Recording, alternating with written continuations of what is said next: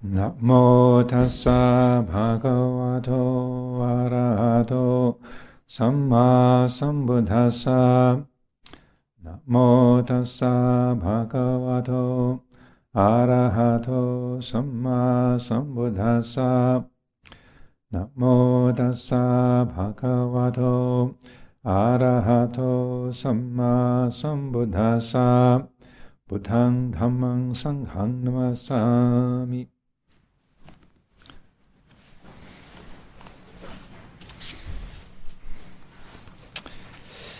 this talk, um, given by Luang Por Sumedho on the 7th of August 2003 at the Leicester Summer School, is entitled Knowing Not Knowing. Someone has just told me that their father in law died this morning. So, this is an opportunity for us all to reflect on death. Since this is what we're all going to experience sooner or later, as you get older, you become more aware of death, of course. I think Buddhism has a very practical and realistic approach to it. It's the end of one's life as a physical being. But at this moment, now, as we're all sitting here in this room, we are all, we are all alive and conscious. So, just reflect on the way it is. Consciousness, vijnana, and life is like this. We are experiencing sensory impingement. We see, hear, smell, taste, and touch, and our thoughts and emotions come and go according to conditions. And this is the state that we have been in since we were born, from birth, from when we were separated from our mothers, to the death of the body. This is the period we all have of experiencing consciousness. When there is a form like this, then there is form and consciousness together. Though in Pali you call that nama and rupa, the mental factors and the physical factors. There's, a, there's form and there's consciousness together. Consciousness gives us this experience of subject object. The sense of being incarnate in a form like a human body presents this experience through sensing the objective world around us as well as the subject that is experiencing it. Our cultural conditioning takes place after we're born. So, a newborn baby doesn't think of itself as English or Japanese or any nationality doesn't think of itself as male or female, or have any views about politics or religion or anything else, yet it is fully conscious. There is simply form itself and consciousness. That's what we're born with. Then the conditioning process takes place through living with our mothers and fathers, brothers and sisters, the ethnic group, the social class, the country, and so forth. All these are impressed upon us through the conditioning process which we identify with. They come to us in that package, and it's from that that we form our class identity. Here in England, there's a lot of class consciousness. It's more defined here than, say, in America. Here, people talk about being working class, middle class, upper class, or lower middle class. In the States, it's easier. It's just middle class. It never occurred to me that there was an upper and a lower middle class, but this process affects how we experience life. So I would, uh, uh, I have great respect for Luang Por Sumedho, but having lived in America, um, I would say that that's, uh, that's one perspective on it, but I would also say it's one of the, uh, maybe the most stratified society in the, in the Western world. Uh, if you happen to be a Native American or a Black American or a Hispanic American or even an Asian American, it's very different.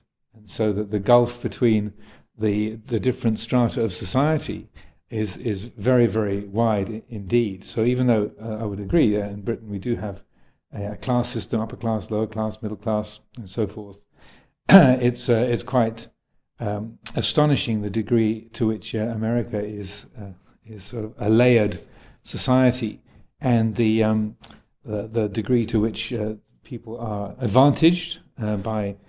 usually being white and middle class and often male and educated, or the and then the uh, African American community or the Native American community in particular are seriously dis, uh, disenfranchised, and the uh, also the Hispanic community, uh, a lot of um, the uh, say um, uh, current issues about people coming across the southern border into America kind of focuses upon that un- undocumented immigrants and such like, and so that um, it's a, a small technical point, but I would say that. that even though that uh, the Luang Por Sumedho's experience was that of, of being uh, uh, more homogenized within America, it's uh, it was very stri- coming coming from England and and, and living uh, living here, going to uh, spend time in America and to be um, part of American society for fifteen or twenty years. It was it was quite quite startling. So. Um, and uh, particularly the Native American, the sort of disenfranchisement of Native Americans that uh, they weren't uh, they weren't actually citizens, even though they were the people there before the Europeans showed up. Uh, Native Americans weren't uh, citizens; they couldn't get passports for uh, um, many many years until reasonably recently. And I remember um, as I was getting my, my head around how American culture worked, and, and one time uh, uh, I made a comment about Thanksgiving. Thanksgiving is a, a festival they have in uh, November, and it's uh, a sort of a big uh, family gathering. And my understanding was that it was the Thanksgiving was after the first harvest, when the the European immigrants had been taught how to catch. Um, catch animals in the forest, turkeys, and how to find wild yams, and they'd been taught how to, to farm the, the land and, and, they'd survived through their, that year and had gathered in their, their first harvest and they were celebrating that, that um, a, uh, the, the kind of um, joy of having survived and that they sat down together with uh, the, you know, some of the members of the local Native American community. And so I was under the impression that the Thanksgiving was saying thanks to the Amer- Native Americans. And so, and so I made this comment. I said, well, at least one day in the year, the American society remembers their debt of gratitude to the Native Americans. And I got this blank look from the other people around. We were, sitting in a park in San Francisco having a, having a picnic, and I said, uh, Walter Haas Park. And I said, well, at least one day in the year they acknowledge that they have a debt to the Native Americans. And I got this blank look like, what are you talking about, Ajahn? Said, well, it's called Thanksgiving. They're giving thanks to the, the local people who saved them. You know, they would, they would all have died and starved if they hadn't had the advice and guidance and, and help from the Native Americans. They said, oh, they're not thanking the, the, the Native Americans, they're thanking God. Said, really? Oh, yeah, yeah, it's, it's God that saved them, not, not the locals. So uh, anyway, just uh, as a as a uh, small point, again, I don't want to contradict Luang Por Sumedho, but uh, that was uh, as coming from this side of the pond to, to be in the states. It was extremely striking the the gulfs between the uh, the different layers of, of society over there. When we're young, we're quite malleable. That means quite adaptable and can adjust to different situations. And quite quite uh, easily um, changeable in our in our attitudes. When we're young, we're quite malleable. As we get older, however, we're not so flexible unless we awaken during this lifetime. The ruts get deeper, and we get more entrenched in our views, opinions, assumptions, fears, and emotional habits. Emotions that haven't been resolved earlier, earlier in life become problems when we reach old age. I saw my father at 90 throwing temper tantrums as though he were a four year old. When he didn't get his own way, he would sulk like a, a young child. These emotional habits catch up with us if we have no way of resolving them with skillful means. The perception of death, how that word death, quote unquote, affects us, is influenced by the cultural attitudes that we're conditioned by. There are various theories. If you're good, you go to heaven when you die, but if you're bad, you go to hell. And if you haven't been baptized, you go into limbo. That's what I was taught. Limbo seems to be the dreariest place, neither heaven nor hell. And then the non Christians, they go to hell. And high church Anglicans go to the highest heaven. It was Sumedho's church, was a high church uh, Anglican, uh, Episcopalian church. High church Anglicans go to the highest heaven, front row, centre, and the Baptists are up in the galleries. so when you're a small child, death is fascinating. I remember becoming interested in skeletons and things that society considered distasteful. Some people say, of course, that when you're dead, you're dead. Just annihilation, oblivion, nothing there. And others think that we're reborn or reincarnated. But right now, at this moment, death is just a perception for us, isn't it? It's a word, D E A T H. So recognize that when you say death, how does it affect you? In polite Western society, death is not a subject you're supposed to talk about. When somebody dies, you say, they've passed away, which is a little easier than saying death, because that's too stark. If you say he's dead, it sounds a bit harsh, whereas saying someone has gone to another place or gone to live with God up in heaven is a way of making it sound better. Not so emotionally charged, not so scary, because death is the unknown to us. We're frightened of it and can imagine almost anything happening. So this is, is very true, and I think uh, all of us uh, have noticed that um, we, in ordinary everyday life, we, we kind of build these buffers around that uh, actuality of death. And so, uh, as I often point out, the uh, when when people talk about it uh, or trying to be practical in, in terms of their families or talking with others, they'll say, "If something ever happens to me, if." What they mean is when I what they mean is when I die, but we put these sort of like four or five layers of padding around it. Like if something, something, we know what, but we're not going to say it, ever, you know, as if it might not happen you know, happens to me. Uh, and so that that's the, the, the, polite and ordinary way of, of talking about it. Or and you are literally told, you know, don't don't bring up death at uh, you know over over lunch or over, sort of a, not a polite subject to talk about. Living in a monastery, of course, is very different. Uh, you know, you can be doing the washing up with someone and happily chattering chattering away about uh, uh birth and death and and um, the actuality of that. And so it's much more of a of a, uh, a, a, common and acceptable subject in the monastery and far more realistic. And I, I feel that um, that the uh, one of the great blessings of Buddha Dhamma is that sense of of realism around death. Uh, and uh, one of the, the things, sitting, receiving people, visitors uh, coming, uh, or people who are staying here as guests and talking with people every day, virtually every day, if not several times a day, people are, are asking me about um, the, how to handle a death in the family, death of a child, death of a parent, death of their, their partner or their, their loved ones. And um, that, and these exactly is the kind of language that is uh, is being used. And so often uh, what I'll point out is I say, you know, it's and just actually today, you know, in, in a conversation uh, with uh, with somebody um, that to, has uh, several members of her family had died in recent past. You know, five or six different members of her family had, uh, had passed away in the last three years, and and so uh, just in the way that she was um, she was speaking about it, uh, again, not to to belittle that or, or, or to uh, to be um, not res- respectful of that, but um, the whole way she was speaking was as if this was a, a, a terrible shock and that was uh, you know, something that that um, uh, say kind of shouldn't have happened, or um, how can it be this way? And as I usually do when someone brings that that kind of observation up, I said, well, well, it's gonna it's happening to all of us. You know, every single every single person here. That uh, every one of these bodies is going to stop breathing one day. It's not a surprise. And again, you have to phrase these things carefully and respectfully because if people are in a a, a tender state of mind. You, are not trying to be too blunt or shocking or rude.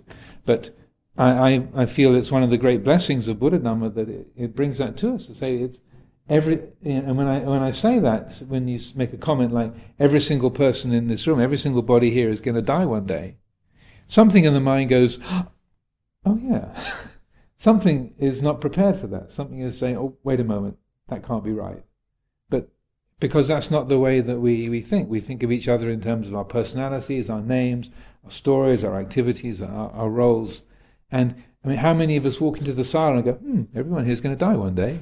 Know, might be, but you know, if you've particularly got that sort of on, uh, you know, on, on, a roll as a as a daily reflection, but our habit, the instinct, is to steer away from that. It's to sort of, if something should ever happen to me one day, that uh, uh, we have an instinctual buffering, a, a kind of a forgettery, I like to call it, a thing that, that, that, that, switches that off and doesn't acknowledge that.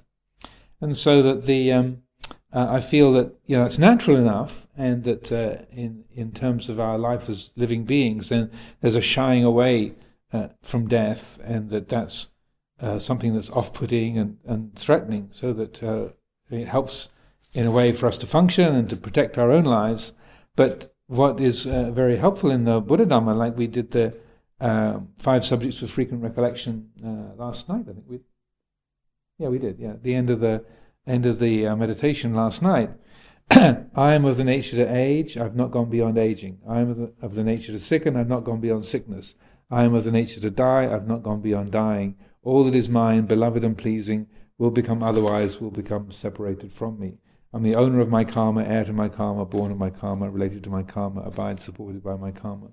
Whatever karma I shall do, for good or for ill, of that I will be the heir. So to the ego, that's all deeply depressing, right? In terms of self-view, all that is mine, beloved and pleasing, will become otherwise. Don't say that. You know, there's something in us that that doesn't want to hear that, and uh, so that the Buddha is not uh, he's not being malicious or just trying to uh, say, you know, I'm totally enlightened, so I'm fine, but you know, you guys are still stuck in the mud. You know?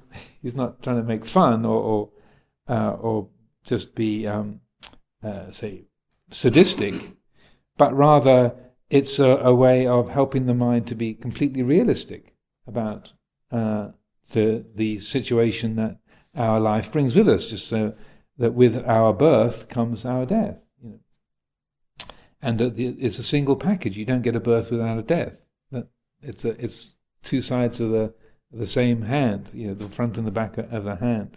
And so that even though it's a bit blunt or stark, as Luang Por says here, then it's also deeply realistic. It's that yes, this is this is what we are part of. All that is mine, beloved and pleasing. Those things that we think that we own, our, our friends, our children, our parents, our, our uh, our possessions, our reputation, our faculties, the things that we think of as ours, uh, that we, we feel we're the owners of, we're not. We're, we're not. We don't really own anything, and that uh, that uh, is, say, shocking or, or uh, say, a uh, a threat to our habits of self-view. That no, I am. I am a child. I am a parent. I am a, a, a monk. I am uh, someone who can think, who can talk, who can move, who can hear, who can see. Yeah, I, and these are my possessions. This is my place. These are my my things. And it's to say, well, those can only be relative. There's there's that sense of owning. No one's really in charge. Nothing is really controllable. Nothing can really be owned. And so that it's uh, it's shocking or startling. It's threatening to the the habits of self view. But if if that's looked at with, with wisdom, and why the Buddha encourages us, saying that these should be reflected on every day, these five subjects should be brought to mind for lay people and monastics every day. Um, it's so that uh, if you if you notice when you bring that reflection to mind to mind when uh, there's the initial sort of oh don't say that or oh, yeah, like sort of recoiling, sort of pulling away. On the other side of that or beneath that, the heart says, "Duh, of course." You know, how could it not be that way? It's always been that way. Why, why is this a surprise? and there's a relief. There's a, a relaxing. Like, oh, why was I so afraid of something that's completely inevitable? Nothing's gone wrong that I'm aging. Nothing's going.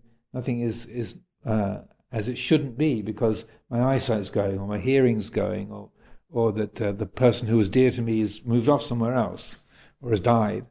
It's like, well, of course. How could it? How could it be sustained? How, how, why did I think it could, would be there forever?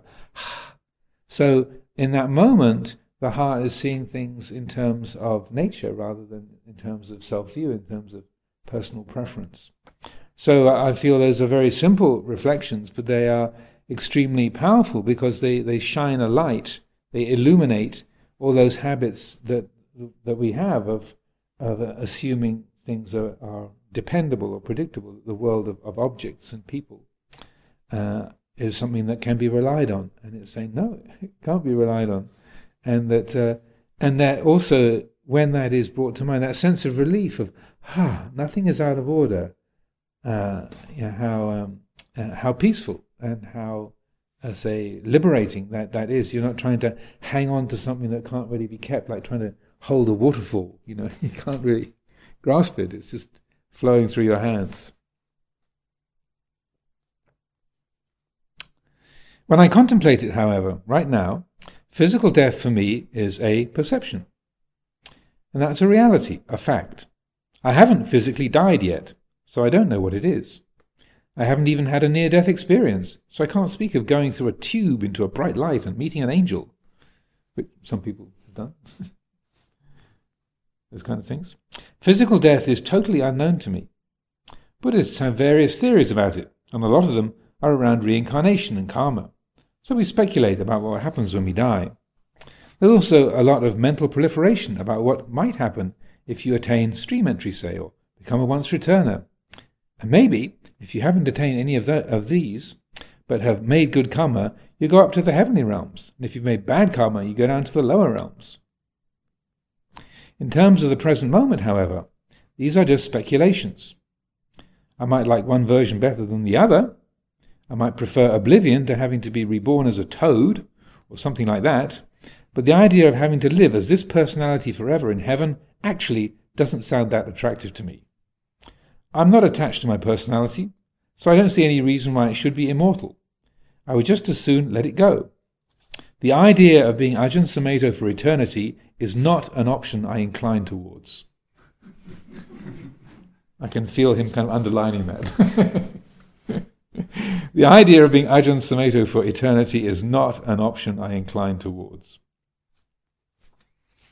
And so that uh, also this is a, a very, um, uh, say, a, a, contrast that you have between many um, theistic religions or, or, the idea of a of an eternal heaven, and that um, again, uh, um, by reflecting on on personality and reflecting on the uh, the uh, uh, say the the feelings of of uh, being an individual or attachment to an ego, then the the more that you develop a contemplative life and a way of of say looking at the mind and looking at the reality of experience, the idea of being this personality for an eternity, for you know a hundred years, a thousand years, a million years, you know, or the like the eternal heavens that you get in some uh, some different religious philosophies, that as Luang Por is saying, that that's not a very attractive uh, say, uh, idea of say being uh, say uh, this particular individual, this particular perspective, this particular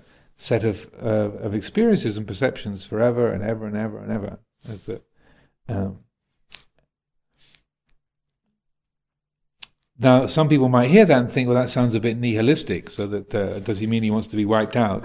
But I think it, it's a it's a helpful reflection if we if we look uh, and see the the dukkha of identifying with personality, the dukkha of identifying with the body, and then by looking at that and and uh, not you know pretending that, or, but exploring that and, and feeling that directly, then uh, the, then reflecting on the idea of, of say identifying with a personality or a particular form for countless millions of, uh, of years, uh, just watching what comes to mind when that perception is raised in the sense of, oh, that's not very appealing. It's uh, something that's, uh, that's not attractive. So I would say this doesn't mean that Luang Por Sumedho is uh, uh, inclining towards annihilation, but rather just seeing that the, the limitations, the natural unsatisfactoriness of being a person, and that's been reflected on um, a, uh, a lot in this book. And the, the title of the book, as it is, so "Don't Take Your Life Personally."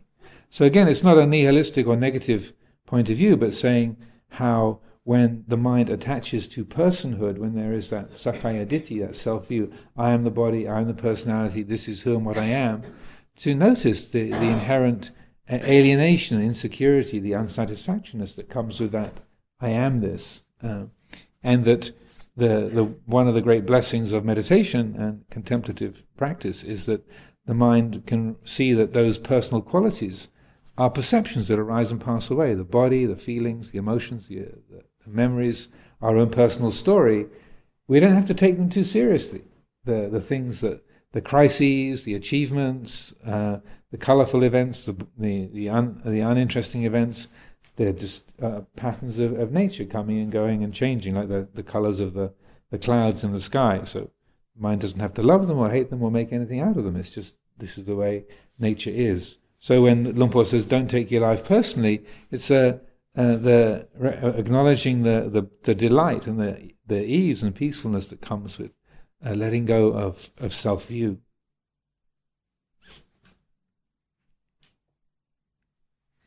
Any questions, reflections? Yes.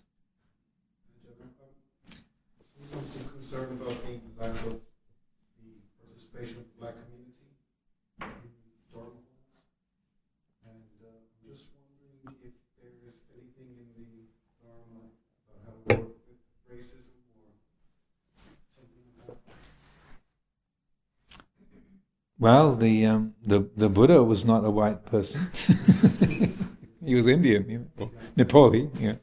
Um, the, I think it's reflected in, in much of the teaching, and that the, the lack of of bias in the, in say uh, who the Buddha was prepared to teach, and also the um, the welcoming of uh, every different caste into the into the community, and the sort of impartiality um, is also um, you know the majority of Buddhists in this country are, are not white people. They're, they're Sri Lankan people, the Thai people, the Burmese people, Chinese people, Malaysian people, you know, so that the uh, there is uh, an inclusivity.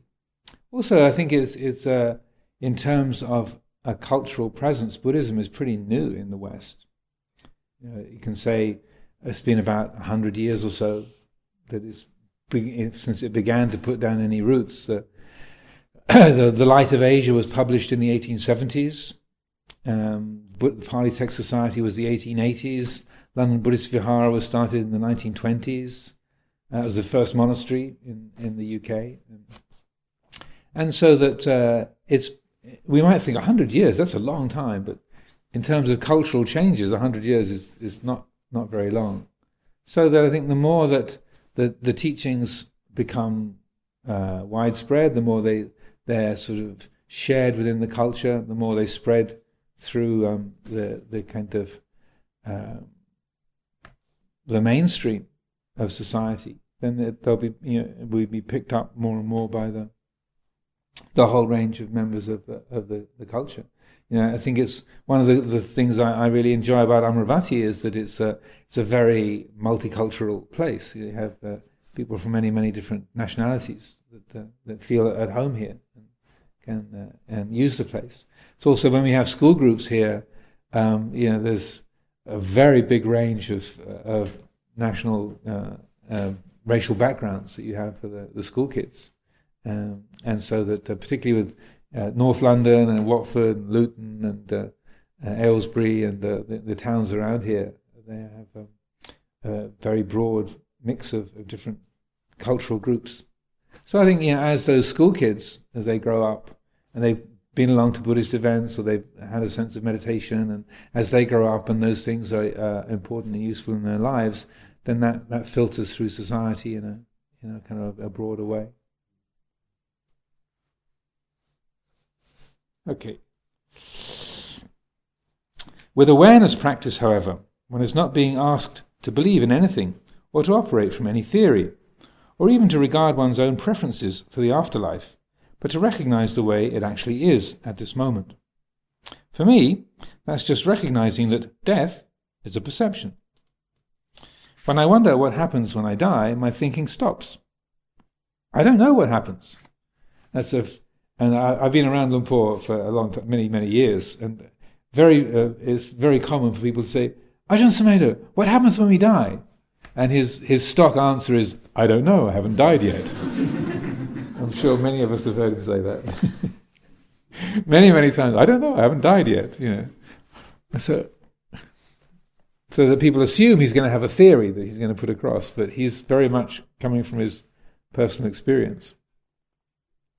I don't know what happens. This is developing awareness around language, terms, and the perceptions we have. Death, quote unquote, can be a loaded perception because it's a mystery. It is don't know.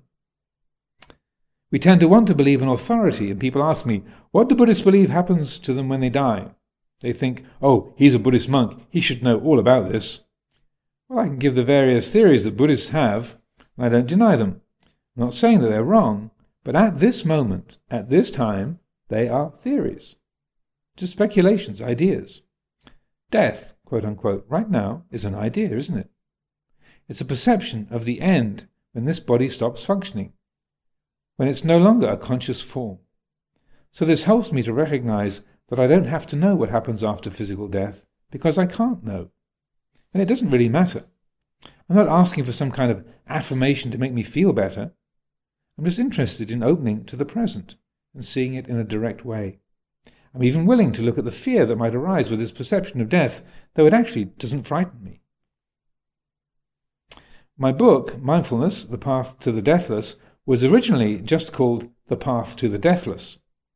But the publisher said that death is a dangerous word, and people, quote, wouldn't buy a book with death in the title. Yet the word was actually deathless. Anyway, they insisted we put the word mindfulness before it. I don't know if that helped.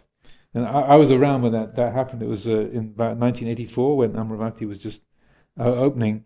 And uh, it wasn't a commercially produced book. There was, there was, I think there was some thought that Wisdom publications might, might print it. But anyway, they, they did say that, that the word deathless has got two negatives with death in there. So it's like, no, no, no, no, no, you can't, that's, that's going to make it really unattractive. And uh, so Luang said, well, that's the name of the monastery, is the place of, of, of the deathless. Again, that was not very. He said, well, Amaravati sounds good, but, you know, deathless is, is not an attractive word. So he thought it was bit, you know, kind of hilarious, but anyway, he compromised by calling it mindfulness, the path to the deathless. Um, because his own feeling for the word deathless was extremely positive and bright and liberating. But the, the publishers like, ooh, death, you know, no good. That's uh, going to put people off. The strange party on death and dying have always been fully booked. I used to think that nobody would go to a death and dying weekend. Who wants to spend a weekend thinking about that? But actually, there's a lot of interest in it. And people want to know what happens when I die? What is life about? What's the purpose of it? What am I here for? What am I doing anyway? What's the meaning of it all? If you just grow up, get married, have a family, get old, and die, the end? Then none of it seems to matter. The Buddha, however, was pointing to the deathless reality. Uh, it's true. We, uh, uh, the um, uh, the uh, the uh, retreats based around meditation on, on, death, reflections on death and dying are, are, are very popular. And I've had a couple here where we would do a uh, what I call a death rehearsal as part of the of the, the retreats. And uh, um, for those those retreats, that's usually the uh, the, uh, the, I don't know whether the word high point is quite the right word, but uh, just for those, who, some of you might have been part of that uh, those, and some of you might wonder what how, what that is, but. so it'll be about halfway through a 10 day retreat, um, and we'd set it up in the temple. So I get permission from the Sangha to use the temple for this. And we'd set it out so that each person had a couple of mats and then a, a shawl or a blanket and a, a little pillow. And it would be a lying down meditation. And I would sit at the front and do a guided meditation. And then everybody would, would lie down on their own mats, so women one half of the temple, men on the other half of the temple.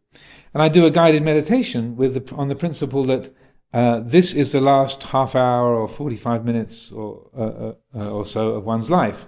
No fixed time, so you don't know. And then when the bell goes, that's the, the, last, uh, the last moment, and you've got until the sound of the bell fades out to get ready to, to depart.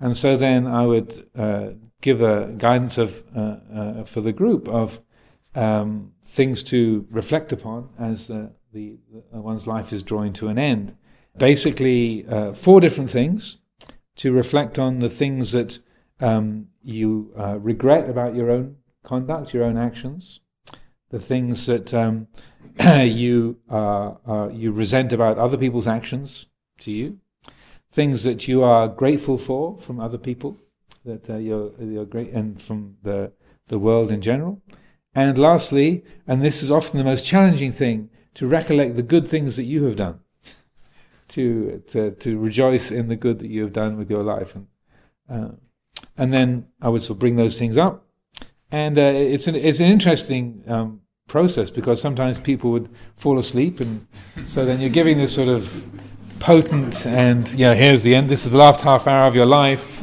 10 minutes to go or maybe 15 then someone starts snoring and then someone else gets the giggles because someone else is snoring. And so it's a bit of a, you've got to navigate the rocks a little bit. But you can do it. I say so you've only got 10 minutes to, uh, to, to, go in your life, and uh, do you really want to spend your time laughing at somebody else's snoring? and if you're the one that's snoring, do you really want to be falling asleep when you've only got 10 minutes to go? So you have to sort of get a bit creative along the way.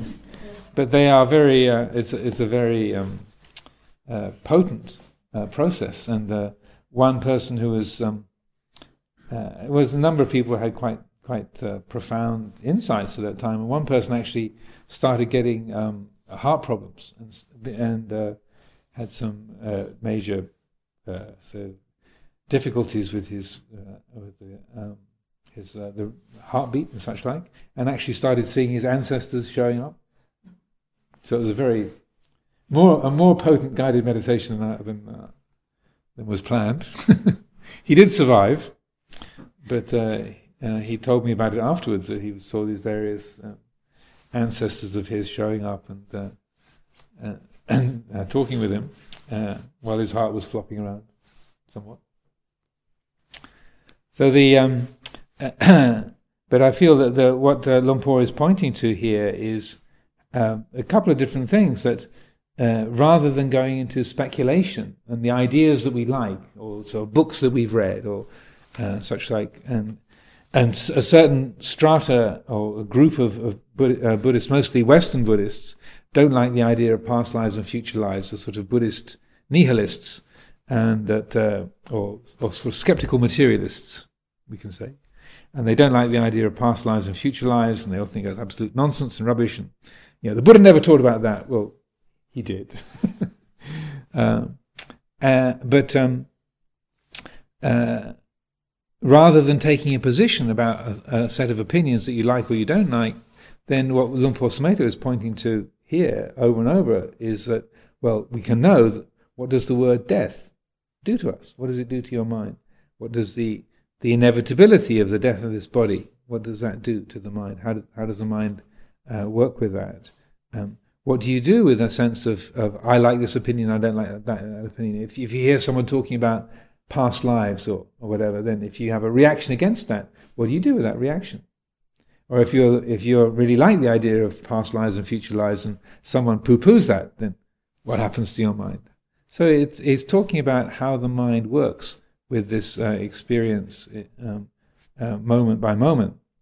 Also, another dimension of it is that um, uh, again, and Luang Por Chah will be obviously teaching in Thailand and in a a culture where the idea of past lives and future lives is, is far more of a, a an assumption, and um, and yet uh, uh, he would have the same kind of um, the, uh, emphasis that he would make uh, that uh, if you want to understand death, you understand and, and rebirth. It's nothing very mysterious. It's not a matter of of what happened before your body was born and what happens after, after the body dies. So you want to understand birth and death, just, just watch your mind. He said, And he'd use an example like, say, if you're in a bad mood when you lie down to sleep at night, you know, when you wake up in the morning, uh, what's on your mind? You know, it's right there on the pillow with you when you wake up. It's a, uh, that, that, that tells you about rebirth right there. You know, if, if that's what the mind has been dwelling on, you're, you're angry with your your child or your partner or you're, you're, um,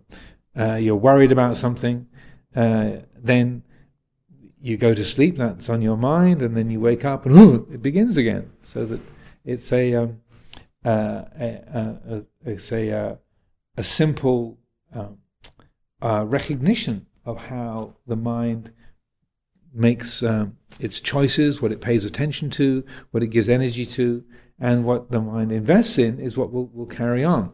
And so, oftentimes, when people ask, uh, a particularly common question is, um, how do you align the teachings on anatta with the teachings on rebirth? What is it that's re- if, the, if all dhammas are not self, what is it that's reborn?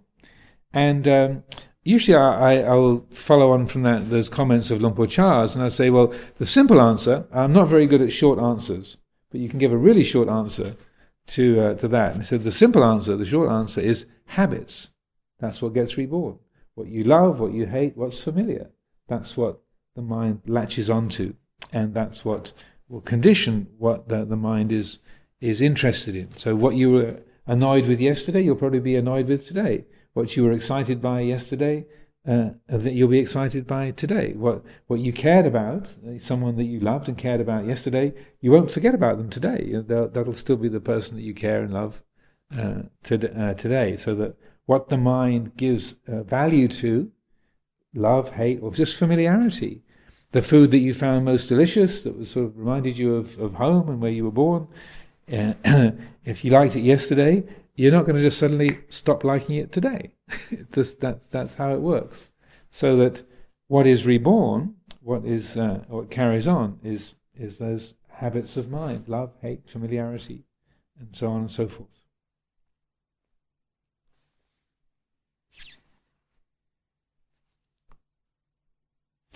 For most of us, this is another abstract theory the deathless, or nibbana, or the unconditioned, there are various ways of talking about it. It sounds abstract. Yet, because we witness people dying, we've probably all experienced the loss of parents, relatives, and friends, death is real for us. And it's something that we know is going to happen to us all as well. We will eventually have to deal with it ourselves. Prior to that, however, we have to deal with the separation and loss of those that we have known, loved, lived with, and had a bond with. We might even feel a sense of loss when some famous person dies. I didn't know Princess Diana personally, but I'd heard of her, and a death like that can have a strong effect. Awareness practice is noticing this, opening to feelings the way they are. This experience of consciousness means that we are in a very sensitive realm. This is a sense realm, which means it is continually changing, and we have very little control over it. We have to experience life through the senses all the time as they impinge on consciousness, as sensations arise and cease in consciousness. So, in one way or another, we are in a state of continuous agitation. From the birth to the death of this body, there's always something affecting it. But this is the way it is, so I contemplate that my body is like this. There's always some feeling around it pleasure, pain, heat, cold. And this is not a complaint, it's rather a recognition of being conscious and having a body. If you're unconscious, you don't notice. Whatever comes in front of you when you are unconscious, you're unaware of. Because of consciousness, however, whatever comes in front of your vision has an effect. If it's beautiful, you feel good. If it's ugly, it repels you. Because the experience of, uh, of impingement from sense objects is based on pleasure and pain, beauty and ugliness, like and dislike. The conditioned identity we have with the physical body is what we mean by ignorance. You're this way, Sumedho, and you look like this. You have a picture of your face on a photograph and say, You're a boy, and you are this way and that way. And your parents are like this, and your values are this way. This is how you should be. This is how you should not be. The sense of yourself is conditioned by these things. Your personality develops around the perceptions you acquire. It all comes out of ignorance, out of not understanding the way it is, not understanding Dhamma. Now, in meditation, we're exploring this. We're trying to get behind it. And if we were unable to do so, the Buddha would have been asking us to do something impossible. The whole point of the Buddha's teaching is awakenedness. It is a wake up kind of teaching. So when you get down to it, all the Buddha was really saying was, wake up. That's all.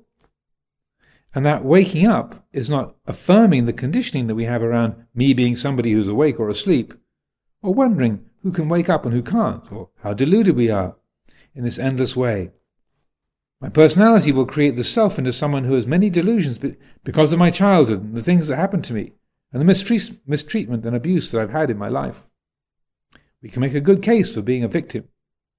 If we begin to recognize our true nature, however, we will have perspective on the conditioning that we tend to identify with. It's like awakening out of ignorance, and life is not always fair and just. You're not always going to get the best deal when you're born. You get what's around, which might not be very good at all in terms of quality. Awakenedness, however, is not dependent on any of that. This is why people who have had miserable upbringings or disabilities and problems sometimes find it easier to wake up than someone whose life is too easy, too pleasant, too perfect in the material realm. If you have to go through a lot of suffering, you either get stuck in it or awaken. But pain can sometimes push you to awakening. Well, this is a very um, uh, a significant point in the, in this teaching, and that um, the uh, one of the downsides of having a comfortable, predictable, a carefully ordered life where you can make your own choices and you do what you want to do and you don't do what you don't want to do, and uh, you have a, a, a, reliable shelter, a reliable sources of food, you have a, regular connections with people that you like, and you can protect yourself, get away from people that you don't like. All of that um, perception of control uh, which we which we think is very normal in the Western world and, uh, and a lot of Asia as well, in the more sort of developed in uh, living situations, we can become very unconsciously dependent on that, and we don't realize the, the fundamental uncertainty and the lack of control that there is in life because we're focusing our attention on the area where the illusion of control is strongest. So when things uh, go out of control, or that they're, they're not something that we like or, or particularly wish for, then we're, we're shocked. How can this happen? This, this shouldn't be this way. This is unfair. Uh, this, this is really uh, brutal. And uh, one of those, the, the great strengths to say that daily reflection of I'm of the nature to age, to sick and to die, and so forth, it's the, the Buddha helping us to recognize, yeah, life is brutal. nature is not all bunny rabbits and rainbows. You know, it's, it, it, nature is red in tooth and claw, as they say. It's a, it's a, a brutal and merciless process, and that uh, so, in a sense, get with the program. Wake up. the um, and as Luang Por Sumedho puts it here, sometimes when life is, is too easy, is too comfortable, then we we unconsciously become uh, addicted or, to, or habituated to that ease and comfort and predictability. We don't realize how fragile and dependent and and uh, say uncertain things are. So another of the the very um, uh, say um, powerful and related teachings that, in this area that uh, Luang Por Chah would would stress uh, in his teaching and uh, Sumedho similarly would be a conscious uh, and active cultivation of the perception of uncertainty. It's called the anicca sanya in Pali. So to keep reminding, keep bringing it to mind. It's uncertain. It's not a sure thing. Don't take it for granted. Uh, your body, your health, your relationships, your food supply, your shelter, uh, the uh, these are not guaranteed. These are not fixed. That these are not under personal control. It's uncertain. It's not a sure thing. Um, the opinions that we have, that we think this is true and this is this is false, or this is beautiful, this is ugly, this is right, this is wrong. Uh, similarly, Luang Por Chah would say, keep reflecting. It's not a sure thing. It's just a judgment. You call it beautiful, somebody else calls it ugly. You call this right, somebody else calls it wrong. Uh, that remember, it's just a conditioned perception. And so, uh, again, to the ego or to the, the, the habits of self view, that amount of recollection of uncertainty can make us feel, ah, oh, it's just making me worried. Or I'm, I was, I had insecurity problems already, and now you're making it worse. But it it's uh, maybe threatening to the to eat the ego to this the, the that in us which wants to have uh, you know that when you call up your child that they're going to pick up the phone that they're still there or that uh, you're um, you've still got a job or you've still got a kuti or in the uh, that the um, the things that you are connected to or rely on it's threatening to that but again, when that that's seen through, or that that's, that sort of curtain is passed through, then on the other side, the heart goes, "Of course, it's always been uncertain. It's never been a sure thing." So it's threatening to the ego, but liberating to the heart. There's a strange sort of bittersweet mixture that uh, that we have, and uh, in that, and uh, uh again, I, I have to bring this to people's attention on a daily basis. and that uh, to to be recognizing uh, that. And often it's when something ha- there's been some kind of radical change. They've been fired from a job, or their child has died, or their, their parent or their their partner has left them, um, and something has been revealed as being very much out of control, not uh, not something that they, that they wanted, and that the uh, the painfulness of that. Then they say, well, "What do I do about this?" Just like this, this person who came today, who's had you know five or six relatives die in the last three years. That the the the thing that we can do is we can take that painfulness and rather than just trying to go numb and switch it off and not feel it, or or the other extreme, kind of wallowing in it and, and getting lost in it and um, being overwhelmed by it. Rather, the, the whole skill of the Buddha's teaching is to take that pain and use it to wake up. You put it to work. If you try to suppress it or get rid of it, just distract yourself from it, then that pushing away makes it more powerful. If you just if you get lost in it and and uh, absorb in it, then it becomes the whole world, and the world it's just a world of pain that is filling the, the mind.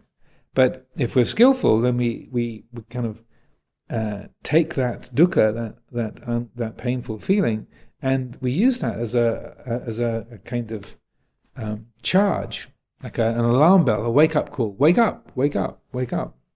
And so that then that uh, that dukkha becomes a, a, a blessing. So in one of the teachings that the Buddha gives in the uh, Iti, Itivuttaka, I believe, he says uh, suffering, suffering ripens in two ways, either in further suffering or in search. when he says search, he means uh, the search is like the mind going, there's got to be a way out of this. This can't be the whole story now. What's, what's the way to deal with this? There must be a way forward. So if there isn't the search, then there's just more suffering. So just to continue a little, uh, little bit.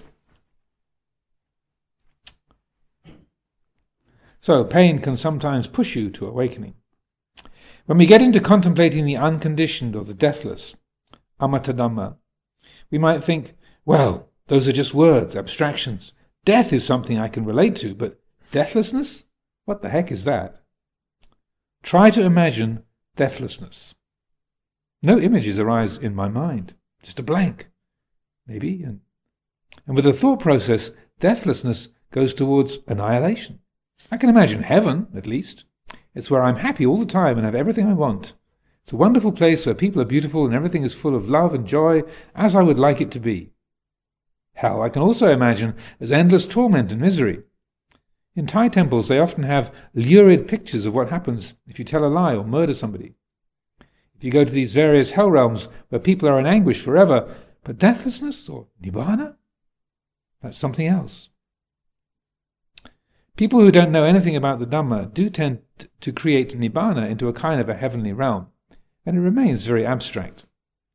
We can create abstractions with the mind. We can create ideas that have no form except for the words that we use to try to define them. But some people totally d- dismiss nibbana. I've heard monks say, Don't worry about nibbana, don't worry about the deathless and all that. One woman in Thailand once said to me, You talk about Nibbana too much. You shouldn't even mention it. And she said it like that too, with an angry voice. What I'm pointing to is that in awareness, death for me, for me right now is don't know. I know I will experience death, so it's easy for me to contemplate it because I know I will definitely die. But deathlessness in terms of an object is something I don't know. I cannot define it or draw a picture of it. Often a circle or a blank or a tabula rasa or something like that is used to convey that sense of emptiness. What I can recognize now, however, is that I don't know. And that is the knowing of not knowing. The Pali for that is anaññataññassamitindriya. Knowing the unknown faculty. Now, that knowing of not knowing is not an ego building, is it? The ego wants to know, wants to have really good ideas and theories. People ask, What happens, Ajahn Sumedho, when you die? And I say, Well, in the scriptures it says this. Ajahn Chah said that. And this is the Buddhist perspective. This is the Buddhist way to do it. And the Buddha said so, so it's true. And I say it with authority. Then they say, Thank you, Ajahn Sumedho, because I know all about it. I'm an authority. If I say, I don't know, they would think, You don't know? My ego is the kind that wants to know everything, but this knowing of not knowing is not from the ego. It is from consciousness before the ego arises. So this is like pure subjectivity. But often knowing that you don't know is, if uh, again, if we watch our minds, uh, there can be the realization that actually about 99% of of our, uh, of our field of experience is knowing that we don't know. when when you try to pin down what what any one thing actually is, like well, I've got an idea or a name or an impression, but that can't be the whole story. So I would say, just from, from looking at, at my mind and the field of, of experience, that most of life is very, very mysterious. And that um, when we think we understand something or we got we got it pinned down, then you sort of dig in a little bit and it's oh, oh my goodness. Underneath the surface, it's, it's even more mysterious. Like like with uh, with uh, physics, you know, they say, well, uh, molecules are made up of atoms, and the atoms are made up of neutrons and protons and electrons, and the neutrons and protons and electrons they're made up of quarks, and the quarks are made. Oh my goodness, what are the quarks made of? Oh, and then it gets the further in you go, the bigger and more mysterious and foggy and blurry it gets, and they say, oh, don't even go there. And that uh, so that when we appreciate that, and so they might think Luang Por talking about knowing, not knowing, like, well, how's that useful?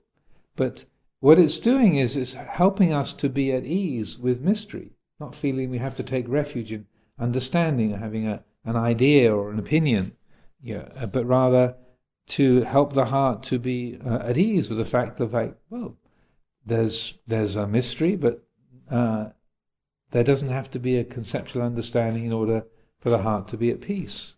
That uh, that the the allowing of uh, much of life and the the world and the mind to be mysterious, if there's a relaxing with that, then the mind comes to a state of of wonderment, like wow, okay, and so that uh, you're more comfortable working with the with the appearances of things. You don't have to have it all pinned down. This is what's happening. Uh, this is this is the truth. This is right. That's wrong. This is good. This is bad. But rather, there's a relaxing, and that you're not having to fill up all the, the mystery with an idea or an opinion or a belief, but you're allowing that, that mystery to, to be what it is. And that and when the mind uh, say and the, the heart opens to that mystery, then it's not a state of lack or fear or, or anxiety or, or, even incompleteness. There's rather a sense of wholeness and, and wonderment, uh, and that uh, the um, uh, there's a, a, a say a, no need to try and explain everything. So that also echoes the Buddha's teaching about the uh, the handful of leaves. When he's walking through the forest, he picks up a handful of leaves and says, "What is greater in number, the leaves in my hand or the leaves on the trees in the forest?" And they say, "Well." you've got uh, the leaves in your hand are very few. The leaves in the forest are many, uh, very, very great in number. Well, what I teach you is comparable to the leaves in my hand. What I understand, what I know, is comparable to the leaves in the forest. We don't need to know all those that other stuff. That's, that's all superfluous. All we need to know is, uh, as he says in that teaching, the Four Noble Truths. This is the cause of dukkha. The, uh, this is the experience of dukkha, the cause of dukkha, the, the truth of the cessation of dukkha, and the way leading to the, that cessation. That's all you need to know. The rest is gravy. We didn't say that. The Pali equivalent of it's, this, it's unrevealed. It doesn't need to be revealed. So maybe a, a last uh, a last point to make um, uh, with respect to that is when we talk about death, and uh, this is a point I, I, like to make whenever we're talking about the subject or we are on these death and dying retreats. We talk about death, and we always assume this is referring to physical death and what happens when we die as a, a um, as a sort of uh, referring to the physical body and those kind of uh, uh, areas of experience. But um, for most people, ego death is more frightening and off-putting and more real than physical death.